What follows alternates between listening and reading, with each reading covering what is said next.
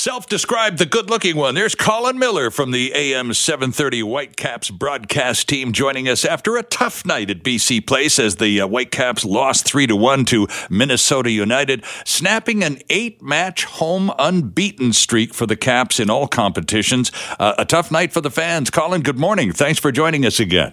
Yeah, good morning. Thank you, Sterling. Yeah, it was a tough night. It was a it was actually a good game of football. I mean, two good teams on on display. Uh, the Whitecaps just coming up a bit short. They they took the one goal lead, and the crowd were uh, emphatic behind them. Yeah. And uh, unfortunately, the team just didn't kick on after that. Uh, you know, it was. Uh, uh, I, I said on air last night uh, that the team is most vulnerable after you've scored, mm-hmm. and that proved to be the case. So I think it was about four or five minutes after the Whitecaps had gone in front where Minnesota equalised.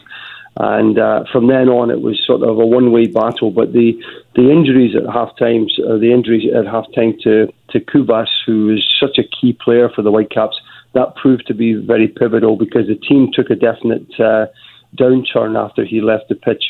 Yeah, and and it was, and of course, uh, not surprisingly uh, for Caps fans, we're accustomed to this pattern. At least all of the scoring happening happening rather in the second half. And you're right, the crowd went berserko when the when the Caps finally uh, went ahead with that first goal lead. But for some reason, and you see it in hockey and other sports too, Colin, the team that's the home team gets a goal, and for some reason takes its foot off the accelerator and gets the gives the other guys a chance to get back in the game.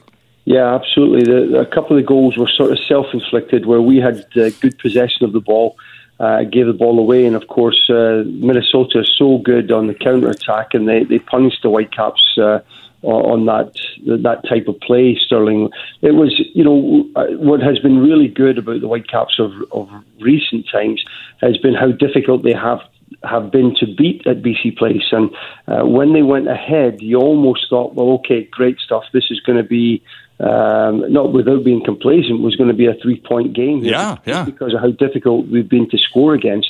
Uh, and it, uh, unfortunately, we just came a wee bit undone in the end. But what it is, it's a good, uh, it's a good learning thing for for this young team, uh, and they now need they go to Cincinnati on Wednesday, Sterling, for what will be an, another very very important game, and then of course next Sunday we have uh, Portland Timbers away from home. So another big week for the Whitecaps in what is going to be a very busy month or end of the month of July. All right, and as we head to uh, Cincinnati on uh, this coming Wednesday, uh, with the, with the loss, the first of uh, breaking that eight game uh, streak at BC Place, the odds makers going to going to use that. Is that going to factor into the the way they're going to be looking at Cincinnati and the Caps on Wednesday? I would think so. I mean, Cincinnati are sitting fifth in the in the Eastern Conference with uh, with 25 points here, and the Whitecaps uh, at the moment they're they're sitting in ninth place with, with 24 points. But the, the home field advantage in, in MLS, generally speaking, Sterling has played a pivotal role for teams to be successful. So uh, a lot to play for on Wednesday. The Whitecaps definitely not out of it. Hopefully, some of these injuries that we picked up last night uh, will clear up by then. Indeed. Colin, thanks very much for this, and good luck on Thursday to you and the team, and of course, to the Whitecaps. We appreciate Great. that as always this morning. Thanks, Sterling. My pleasure. There's Colin Miller, the good looking one, from the AM 730 Whitecaps broadcasting team, and of course, the Caps on the radio Wednesday, the 13th in Cincinnati.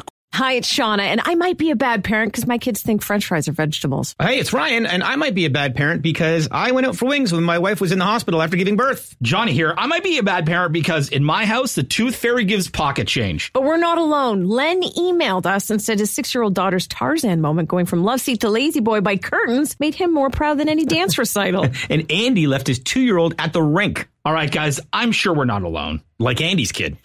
For stories and confessions like this, make sure you check out our podcast. It's called Bad Parents, and it's available wherever you get your podcasts. I left a glove at the rink.